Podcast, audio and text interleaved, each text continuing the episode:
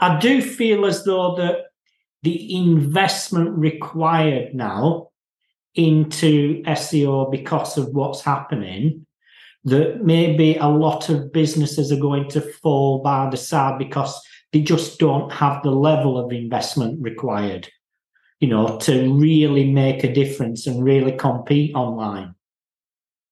I think it's possible, but I still think the game is pretty much the same. In fact, if you're a small business, you might even have a hands up because you can walk around your business and take video. You can have like a writer, like one writer who does all the voice and tone of your brand and has that creative human touch. So it is possible. Actually, the the strength of the link graph to the big businesses, they'll never fail, you know. But oh, sorry, cat walking behind me. Yeah.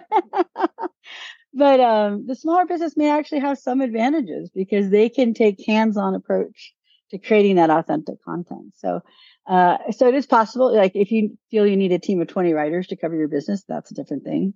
But if you're a smaller to mid-sized business, you only may need one or two part-time writers to write your content for you. You've been listening to the Unscripted SEO Interview Podcast with me, Mark A. Preston. Join us next time as I interview more top SEO professionals.